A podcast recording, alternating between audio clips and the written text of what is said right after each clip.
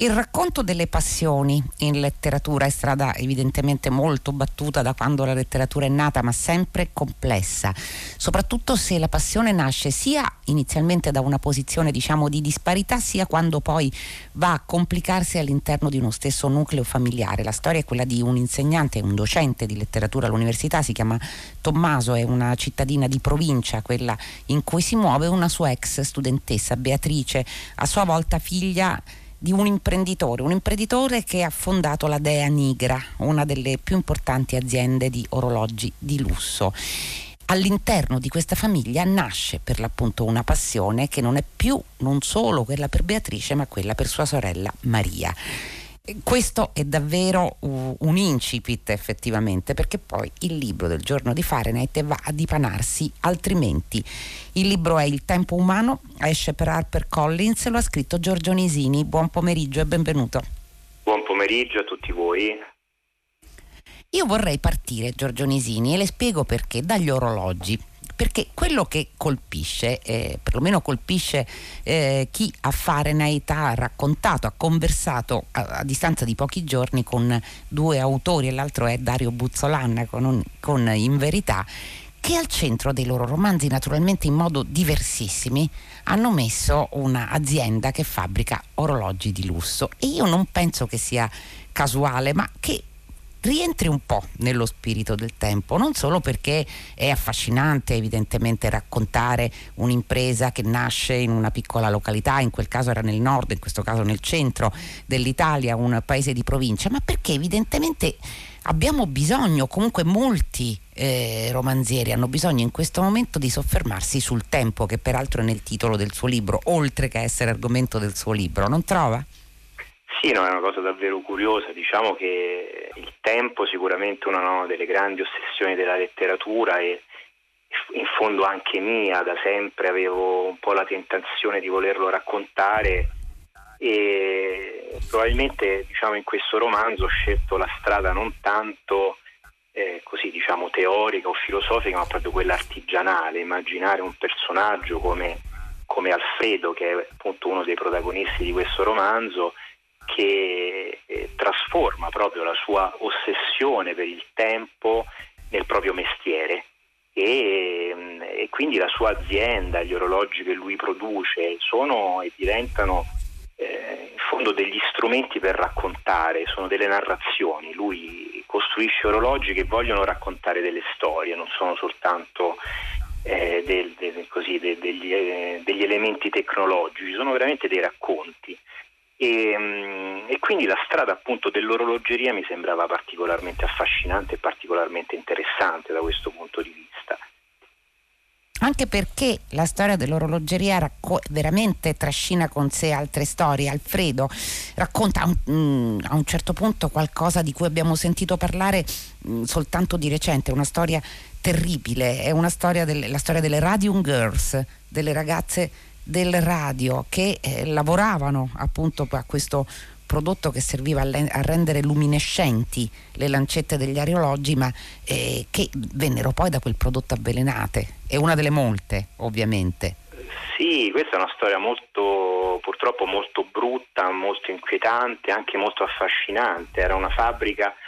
americana che utilizzava delle, appunto, un, un, prodotto luminescente che poi si è scoperto, ma forse già si sapeva che era radioattivo e queste ragazze un po' per divertimento completamente ovviamente ignare del problema utilizzavano questo, questa specie di smalto luminescente anche per eh, dipingersi le, le, unghie, anche i denti, ma poi di fatto si ammalarono sì. tutte quante è appunto una, una, pagina molto triste che però ho voluto in qualche modo far entrare nella storia di questo romanzo perché eh, mi sembrava paradigmatica e anche interessante da raccontare, come anche il tempo, anche, la, anche gli orologi possono essere pericolosi sì, e anche le passioni possono essere pericolose, ora ci torniamo subito perché eh, volevo soffermarmi solo ancora eh, qualche istante sulla storia di Alfredo che è il padre delle, delle due ragazze, che è colui con, con cui Tommaso poi va, va a dialogare. E questa Dea Nigra, eh, Dea Nigra che nasce negli anni del boom, nasce nel 1967 con una collezione di orologi da polso eh, che, che, insomma poi riscuotono un grande successo eh, e che fanno sì che le prenotazioni aumentino, insomma fanno eh, della Dea Nigra eh, una, un marchio, diciamo così, un marchio raffinato. Ma eh, Alfredo è, è, soprattutto un collezionista perché in questo romanzo, oltre che di tempo, si parla anche di, di possesso, il possesso declinato nelle sue varie forme, c'è il possesso amoroso, il possesso del, dettato dal desiderio e c'è il possesso degli oggetti, in questo caso gli orologi. Sì, eh, diciamo innanzitutto partendo proprio dalla Dea Nigra e quindi da questa azienda, io sono sempre stato, devo dire, molto attratto dalle storie eh, aziendali, anche nei, nei miei romanzi, mm. spesso ho messo al centro storie di imprenditori, soprattutto imprenditori di provincia, self-made men,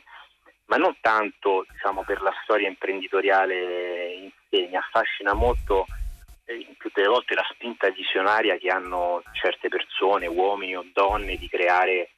dal nulla più che un impero economico uno stile, una, una narrazione del presente. Quindi eh, ecco, la spinta proprio visionaria di Alfredo eh, ho, ho, provato a raccontarla e appunto partendo da un vecchio orologio, da un oggetto che lui da, da bambino trova su una bancarella di oggetti usati e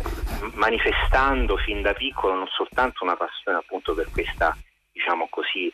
forma di artigianato così, così diciamo, antica, ma anche una forma proprio di feticismo nei confronti dell'oggetto. Eh, è vero, è giusto parlare di possesso, lui ha, ha, bisogno di possedere, possedere il tempo, lui a un certo punto il suo sogno dice è quello di creare un orologio tarato sulla, eh, su, sulla temporalità interiore, un po' bergsoniana più che sul tempo spazializzato però possedere il tempo è ovviamente del tutto utopistico e allora prova a possedere gli oggetti che, che misurano il tempo e diventa uno tra, anche tra i più importanti collezionisti al mondo, va a, acquistare alle aste gli orologi del passato e, e questo ne fa sicuramente di un, person- di Alfredo un personaggio abbastanza eh, particolare, un po' misantropo, un po' sociopatico, un po' ossessionato dal tempo, tanto che più che vivere la, la, la, la, propria vita, più che trascorrere la propria vita, cerca in qualche modo di, di cronometrarla e di raccontarla attraverso questa sua così, eh, passione così particolare. Senta, eh, Giorgio Nisini, c'è una differenza, perché c'è una differenza, mi chiedo, anche generazionale nel modo in cui eh, Alfredo eh, vive l'amore nei confronti di Adelaide, che è sua moglie, come una forza che li costringe addirittura a stare insieme dopo tanti anni e il modo in cui Tommaso si barcamena eh, con eh, la relazione con Beatrice, che è sicuramente qualcosa che eh, inizialmente lo, lo, lo coinvolge enormemente forse lo coinvolge anche il mondo di Beatrice, un mondo che sicuramente è ricco, è silenzioso, è, fatto di una famiglia gentile tutto sommato. E, e, poi che lo porta ineluttabilmente, sembra quasi, eh, fra le braccia di, della sorella Maria, che è esattamente l'opposto poi dal, caratterialmente di Beatrice, e silenziosa e gentile non è, diciamo così. Sì, non so se sia un fatto generazionale, forse è più un fatto ehm, direi psicologico, nel senso che Tommaso, Tommaso è un narcisista, è, è, un uomo che si lascia facilmente adulare da, dalle attenzioni di una ragazza giovane, ricca, attraente e forse appunto si innamora non tanto di lei ma, ma di se stesso, del, del corteggiamento che riesce a innescare questa ragazza. E L'incontro invece con la sorella lo pone improvvisamente di fronte a, invece a un sentimento non controllabile, oscuro, misterioso che gli fa perdere eh, l'orientamento, tutti i suoi schemi improvvisamente saltano e forse si trova un po' per la prima volta eh, di fronte a se stesso. Credo che Tommaso nel corso del tempo attenui il suo narcisismo e diventi un personaggio molto diverso, più malinconico, anche eh, anche più fragile, più, più, ossessivo e più ossessionato da, dai ricordi del passato. quindi direi che il suo modo di vivere l'amore è diverso da quello di Alfredo anche in virtù della sua stessa eh, struttura psicologica, fermo restando che quello che mi interessava diciamo, raccontare non era tanto eh, una storia d'amore o cercare di mettere a fuoco in qualche modo il concetto di amore così sfuggente ovviamente inafferrabile, era forse più utilizzare l'amore come uno strumento per cercare di indagare delle menti, delle menti umane e dei rapporti, delle reti, reti relazionali. Soprattutto all'interno di una famiglia, le chiedo, perché mh, sono giorni che ci ragioniamo effettivamente qui a Fahrenheit, ragioniamo su uh, un elemento centrale nella formazione stessa o nella miccia stessa del romanzo che è la famiglia e che non ha mai smesso di attrarre l'interesse eh, degli scrittori e delle scrittrici. Ecco, ma cosa succede quando eh, il danno, diciamo così, per citare un altro famoso romanzo, si consuma all'interno di una stessa rete familiare, cioè qual è l'effetto poi che va mh, disastroso evidentemente e non è uno spoiler eh, eh, che va a produrre? Io, beh, devo dire che poi in fondo un, almeno un narratore io provo a vedere un po' le reazioni chimiche che accadono all'interno di una famiglia, sempre diciamo que, questa immagine di, di, provare a scavare quello che c'è dietro. E io qui ho provato a mettere in reazione, diciamo così, eh, due sorelle che sono apparentemente molto diverse. Appunto, una è Beatrice che appare come una ragazza eh, modello, una studentessa brillante di buona famiglia, ma come poi tutte le persone modello in realtà nasconde delle ombre, dei misteri. Forse rispetto a Tommaso anche lei è una narcisista, più una narcisista covert, come si dice in gergo tecnico. Eh, è una che è cresciuta con un padre sociopatico, con una madre impositiva, con una sorella molto più eh, fascinosa e spregiudicata di lei. E, e questo ha creato delle, delle, reti di contrasti che a un certo punto sono, eh, sono inevitabilmente esplose in maniera, in maniera dolorosa. E però c'è un punto, è anche un interrogativo che mi pongo, quando finisce una storia d'amore, per quanto eh, drammatica sia la fine, eh, c'è comunque la possibilità della sostituibilità. Una sorella non si può mai sostituire, quando si rompe un rapporto tra, eh, in una rete familiare tra un padre e una figlia, tra una figlia e la sorella, ecco il concetto di sostituibilità, almeno da un punto di vista proprio relazionale, no, non è così semplice. E quindi tutto questo volevo provare a metterlo in reazione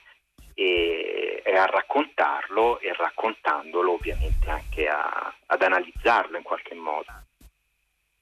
Senta Giorgio Nisini, però torniamo a parlare del tempo perché mi sembra che il tempo non sia soltanto nel titolo né evidentemente negli oggetti che lo misurano, quindi negli orologi della Dea Nigra, ma tutto il romanzo mi sembra fondato su questo, ma anche nel modo di raccontare, eh, diciamo miscelando presente ricordo, non solo riguarda, per quel che riguarda Tommaso, ma anche per quello che riguarda Alfredo, cioè è come se eh, lei avesse voluto restituire anche nel dettaglio che cosa significa ricordare, che cosa significa estendere il tempo in un certo senso, il tempo interiore, vogliamo chiamarlo così. Sì, anche, devo dire che anche nella struttura mi sono un po' posto il problema di rendere in qualche modo una concezione di, di, di temporalità, perché poi sono riflettuto chiaramente molto sul concetto di tempo, il tempo eh, può essere, se volessimo geometrizzarlo, può essere rotondo come diceva Umberto Sabba, può essere orizzontale, no? noi lo rappresentiamo sulla, su una linea retta, può essere verticale, ci porta giù in profondità, no? un po' il tempo interiore, bergsoniano.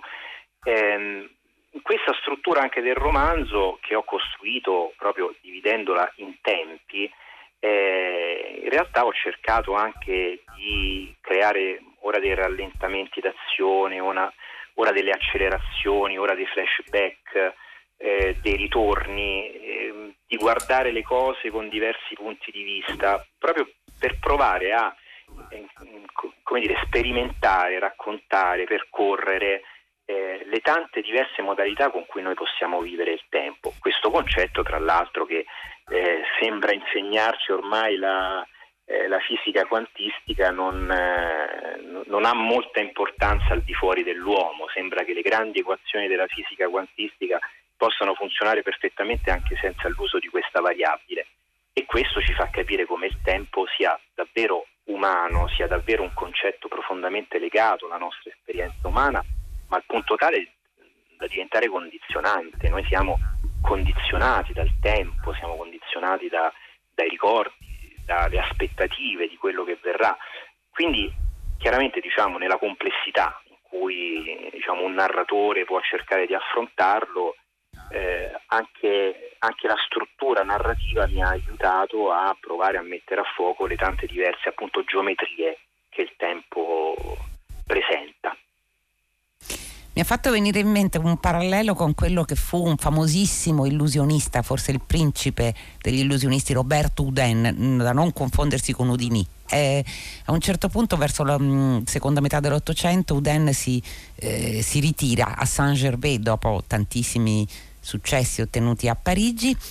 e soprattutto allestisce un meccanismo che credo la interesserà Giorgio Nisini perché eh, tutti gli orologi della sua casa, compresi quelli sulle due facciate che indicavano l'ora all'intero villaggio, erano collegati a un meccanismo che era nel suo studio e oltre a garantire la sincronia fra i quadranti questo collegamento consentiva a Roberto Uden di rallentare o accelerare la velocità delle lancette e dunque la durata di un minuto. Quindi l'illusionista poteva allungare un'ora d'amore o accorciare l'incontro con un ospite sgradito a seconda del, della sua volontà. Eh, mi sembra che in questo romanzo lei provi a fare la stessa cosa. Sì, questo è un esperimento che avrebbe fatto impazzire il mio protagonista Alfredo, che eh sì, è sempre alla ricerca sì. di tutto. Lui a un certo punto, per esempio, in questa idea di raccontare, vede un atleta che ha uno strano modo di correre, perché nonostante mantenga dei tempi molto alti, sembra che quando corre vada piano e lui vuole a un certo punto raccontare questa cosa e lo fa con un orologio, crea un orologio che chiama eh, la Dea Nigra sincronica in cui fa praticamente funzionare le lancette dei secondi in maniera schizofrenica, cioè la lancetta dei secondi va ora più veloce, ora più lenta, sembra completamente impazzita, però eh, impiega esattamente 60 secondi eh, per compiere il, eh, il minuto e quindi l'orologio funziona perfettamente. Ecco, eh, in fondo è questo, cioè utilizzare il tempo per eh, raccontare le asincronicità della nostra esistenza e Alfredo è assolutamente ossessionato da questo. Senta, un'altra cosa che mm, non dobbiamo secondo me mancare di sottolineare in questo romanzo, che è l'attenzione alla provincia. Appare Pienza, per esempio, in, in questo romanzo, ma in assoluto mi sembra che la dimensione della provincia, veniamo dal racconto che Carlo D'Amicis ha fatto su Chris Offutt, sul Kentucky, però insomma è un discorso che è valido anche in Italia, letterariamente parlando. È come se la provincia consentisse eh, una maggiore attenzione al racconto del, di quella rete di relazioni a cui lei faceva riferimento poco fa? Devo dire che ehm, almeno nel mio caso io mi accorgo quasi diciamo, con sorpresa di me stesso che la maggior parte dei miei romanzi li ho sempre ambientati non soltanto nella provincia, ma proprio nella provincia della provincia, perché quasi tutti sono ambientati mm. nella provincia a nord del Lazio, che poi è la mia città che è Viterbo. E, mh, ci ho riflettuto molto su questo e mh, credo che certi versi avessi sentito il bisogno di una specie di territorio vergine, no? come un po' in una maniera molto diversa Pasolini fece quando utilizzò il dialetto friulano, un po' un dialetto vergine alla letteratura. La mia provincia non era mai stata luogo di ambientazione letteraria se non in maniera così sfuggente come può essere successo in certi romanzi come La singolare avventura di viaggio di Brancati, tanto per citarne uno lo, lo trovavo un territorio vergine, un territorio non raccontato, un grande set che se, se nel cinema invece è stato molto utilizzato, eh, dalla narrativa è stato utilizzato poco e quindi ho deciso di utilizzarlo come le ambientazioni dei miei, dei miei romanzi. Però facendo questo chiaramente mi confrontavo con l'altra grande eh, provincia italiana perché eh, l'Italia è una città, è una nazione fatta di comuni, fatta di province, eh, in cui probabilmente si nascondono tanti, tanti elementi che ci fanno capire meglio come siamo noi veramente. Eh, L'Italia non è una città, una, una nazione di grandi metropoli, è una nazione di piccole province e quindi la trovavo davvero funzionale per, continuo a trovarla davvero funzionale per far eh, muovere eh, i personaggi delle mie storie. Sì, perché ci permette di capirci meglio probabilmente. Grazie. Allora, Grazie. questo è il racconto de Il tempo umano, pubblicato da HarperCollins. Giorgio Nisini lo ha scritto. Grazie ancora per essere stato con noi in questo pomeriggio. Fahrenheit si chiude anche oggi e anche oggi vi porge il saluto della redazione. Benedetta Annibali, Giosuè Calacciura, Michele De Mieri, Lea Gemmato, Clementina Palladini, Daniela Pirasto, Laura Zanacchi, Susanna Tartaro che cura il programma, Gina Collauto alla console. La linea sta per andare a Luca Damiani per con 6 gradi. Quanto a Fahrenheit a cui potete continuare a scrivere ovviamente via mail fare con l'H al centro chiocciolarai.it torna domani alle 15 su Radio 3 e fino a quel momento come sempre felice serata a tutti voi da Loredana Lipperini.